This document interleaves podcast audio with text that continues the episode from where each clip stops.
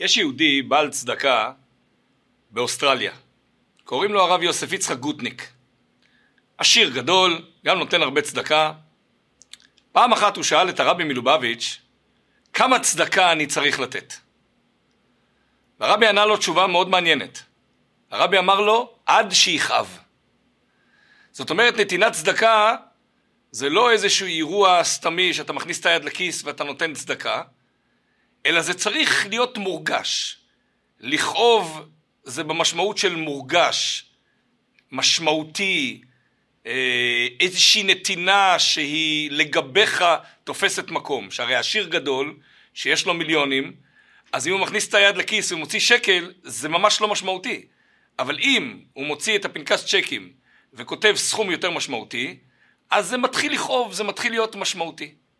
אנחנו היום נדבר על פרשת השבוע, פרשת פנחס, שבה לקראת סוף הפרשה מוזכר כל עניין הקורבנות. החל מקורבן התמיד, שהוא היה קורבן יומיומי, עובר לקורבן בשבת ולראש חודש, וככה הלאה לכל החגים. כל חג היה לו את הקורבן המיוחד שלו שהיו מקריבים בבית המקדש. מה המשמעות של המושג קורבן? מה המשמעות בכלל של המושג נתינה לקדוש ברוך הוא? שהרי לא יכול להיות, וזה לא יעלה על הדעת, שהקדוש ברוך הוא צריך את הקורבן שלנו במשמעות של בלי הקורבן שלכם אני לא מסתדר, זה לא אוכל שלו.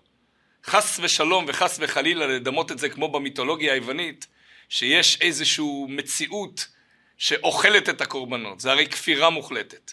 הקדוש ברוך הוא נתן את הקורבן מלשון קרבה.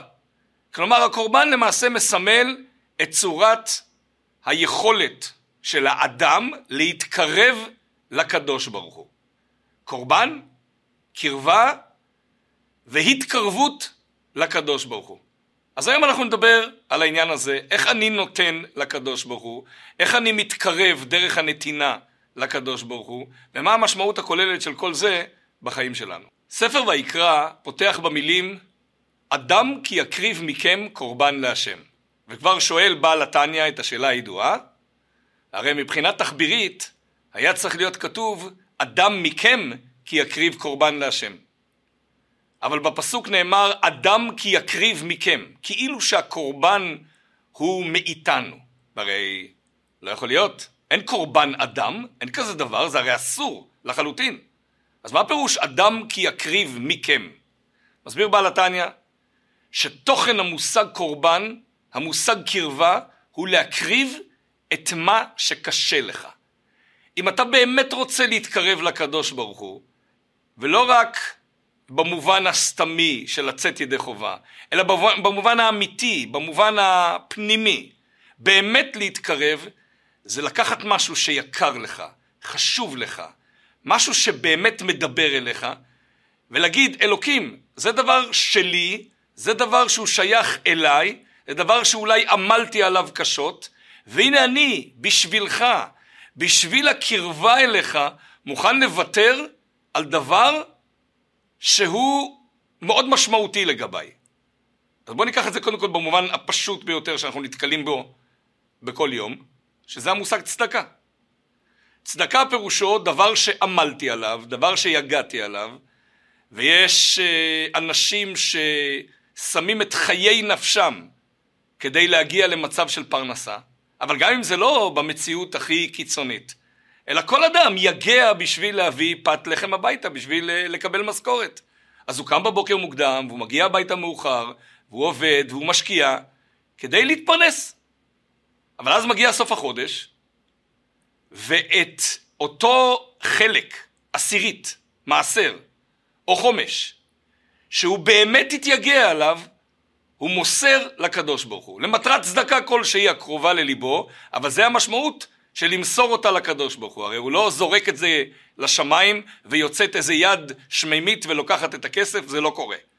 מה כן קורה? שהוא פשוט שם את הכסף הזה באיזשהו מקום ראוי, שהוא מקום של צדקה, אם זה ישיבה או תלמוד תורה או עזרה לנזקקים או כל פעולה אחרת שהיא פעולה של צדקה.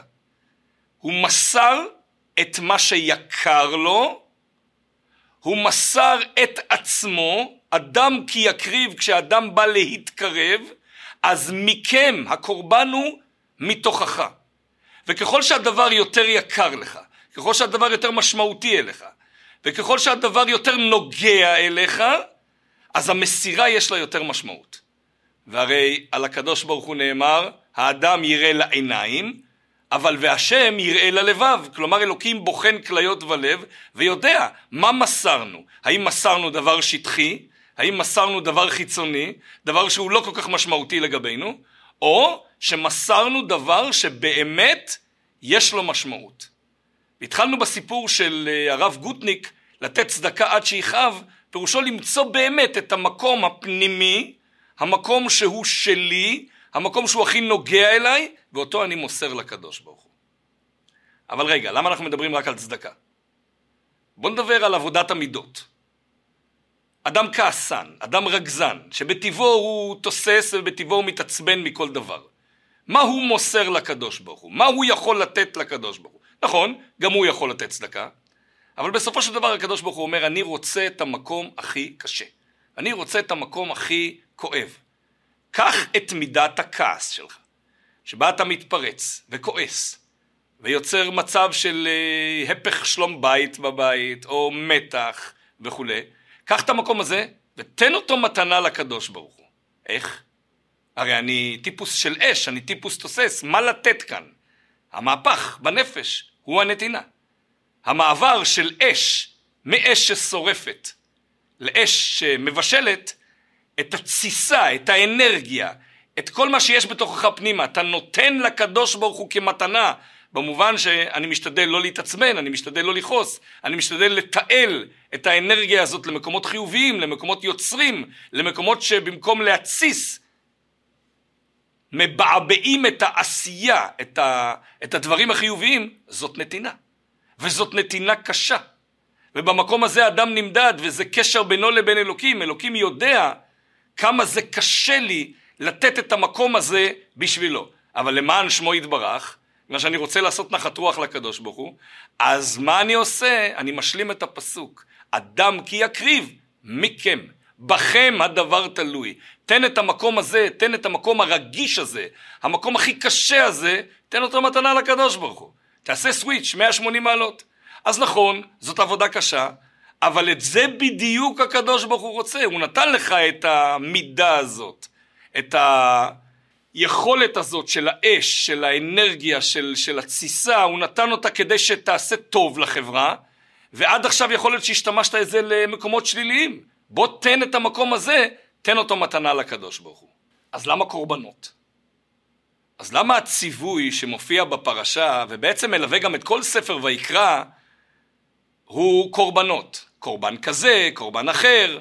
למה אני צריך לשחוט בהמה ואחר כך לשרוף אותה על גבי המזבח כדי לבטא את האהבה או את הקרבה שלי לקדוש ברוך הוא? למה זה לא יכול להתבטא רק בעבודת המידות? כאן יש סמליות מאוד גדולה. למעשה, שאנחנו לוקחים כבש, והכבש הוא הרי ממין החי. הוא ניזון מהצומח, מהעשבים. העשבים ניזונים מהאדמה, מהדומם.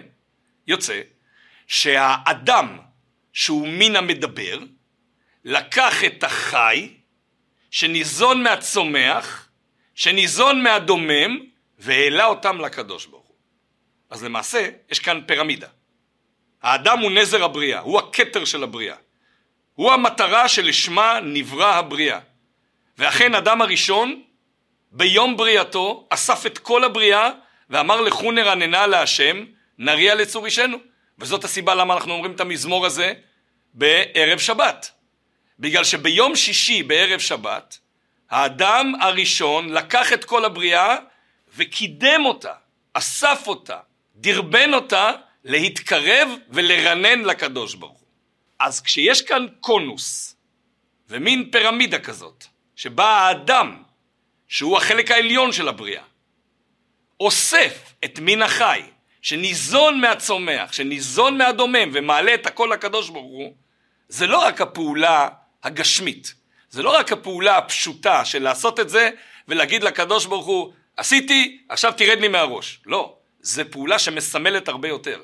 זה פעולה שמסמלת שאתה נמצא בקודקוד, אתה נמצא בשפיץ. אתה צריך לדאוג שהכל מתחתיך מתאסף ועולה לקדוש ברוך הוא. ישנו סיפור על בעל התניא. בעל התניא, רבי שניאור זלמן מיליאדי, היה במקומו, בעיירתו, גם הרב המקומי, הפוסק ההלכתי.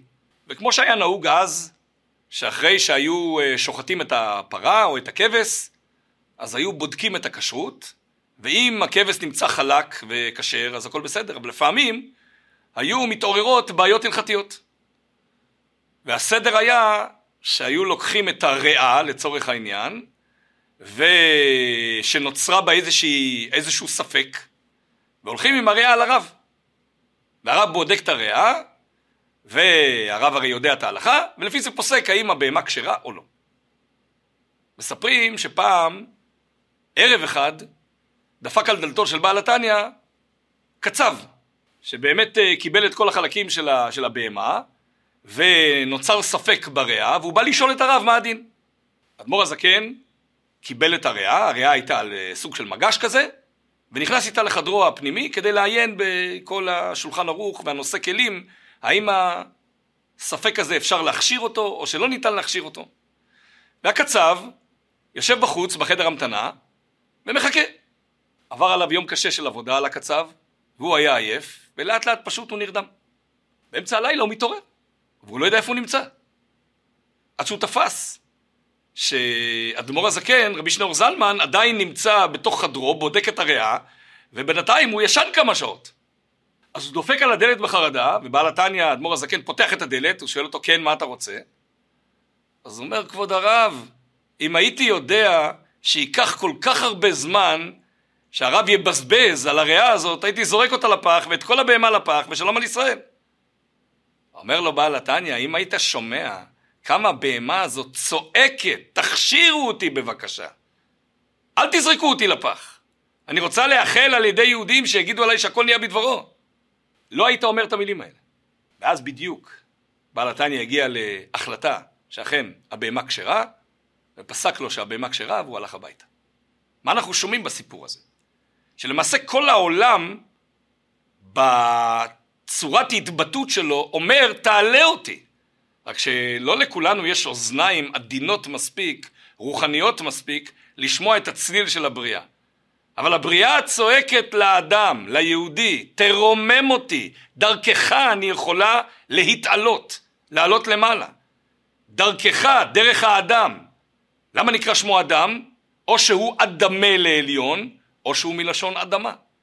או שהוא נברא אחרון בבריאה, ביום שישי, כדי שימצא את הכל ערוך ומוכן לסעודה, כלשון חז"ל, או שאם הוא לא מקיים ולא משלים את כוונת בריאתו, אז כלשון חז"ל אומרים לו יתוש קדמך, אפילו היתוש, שזאת בריאה שפלה ביותר, קטנה ביותר, שרק לוקחת מוצצת דם ולא נותנת שום דבר לבריאה, גם היא נבראה לפניך.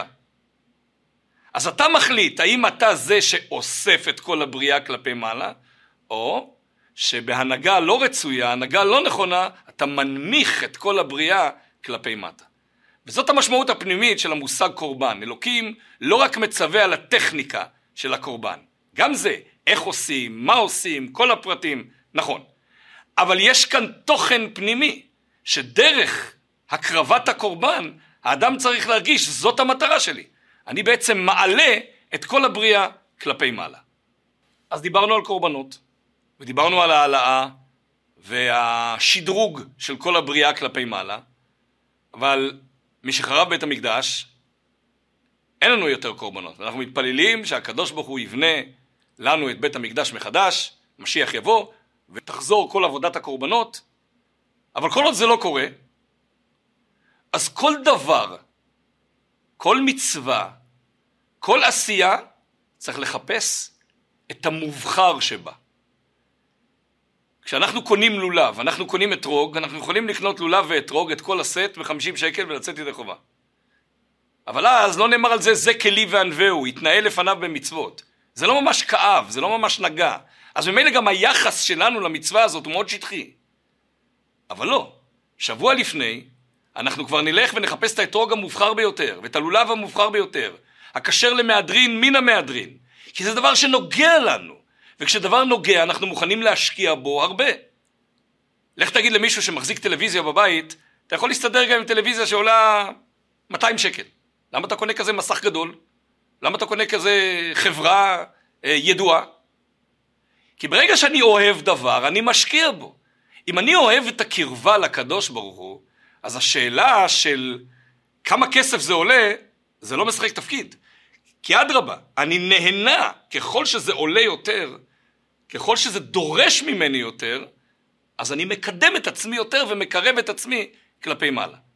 צדקה, כל המצוות נקראים, מכונים גם בשם צדקה. אבל הצדקה הפשוטה שבה אתה עוזר לאדם נזקק, היא הבוחן של כמה אתה מוכן להתקרב לקדוש ברוך הוא. למעשה את אותו אדם, הקדוש ברוך הוא בעצמו יכל לפרנס גם בלעדיך. הפסוק אומר לי הכסף ולי הזהב נאום השם צבקות. אז לא צריך אותי כדי לתת למישהו כסף. אלוקים יכל לסדר את זה לבד, ויכל לגרום שכל העולם בכלל יהיה עולם של עשירים, ואף אחד לא צריך את השני. העולם נברא בצורה של עשירים ועניים כדי לזכות את ישראל. לזכות גם במובן של זכות, זיכוך, לטהר אותנו, להביא אותנו למצב שאנחנו גם חושבים על הזולת, שאנחנו גם אכפת לנו מה שקורה אצל השני. זאת גם קרבה לקדוש ברוך הוא, זאת גם קרבה לאדם שנמצא לידינו.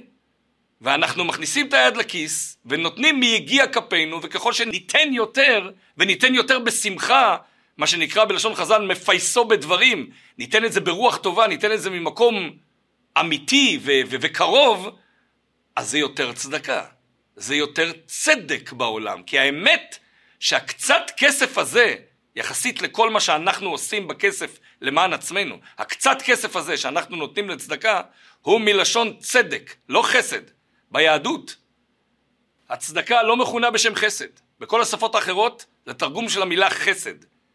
charity באנגלית זה חסד. בלשון הקודש בעברית צדק. כי אלוקים נתן לך עוד קצת כדי שתיתן לזולת. אז אתה לא צריך לעשות את זה בפרצופים, זה לא שלך. אדרבה, תכניס את היד לכיס בשמחה רבה ותשתף את הזולת ותגיד לו אני נותן ממקום שבו אכפת לי ממך ואני רוצה את טובתך, אני רוצה גם את הקרבה לקדוש ברוך הוא וגם את הקרבה אליך. אנחנו נמצאים בתחילת ימי בין המצרים, 17 בתמוז, נופל השנה בשבת הקרובה, ומיד אחרי זה מתחיל שלושת השבועות עד תשעה באב. ועל ימי בין המצרים נאמר ציון במשפט תיפדה ושביה בצדקה.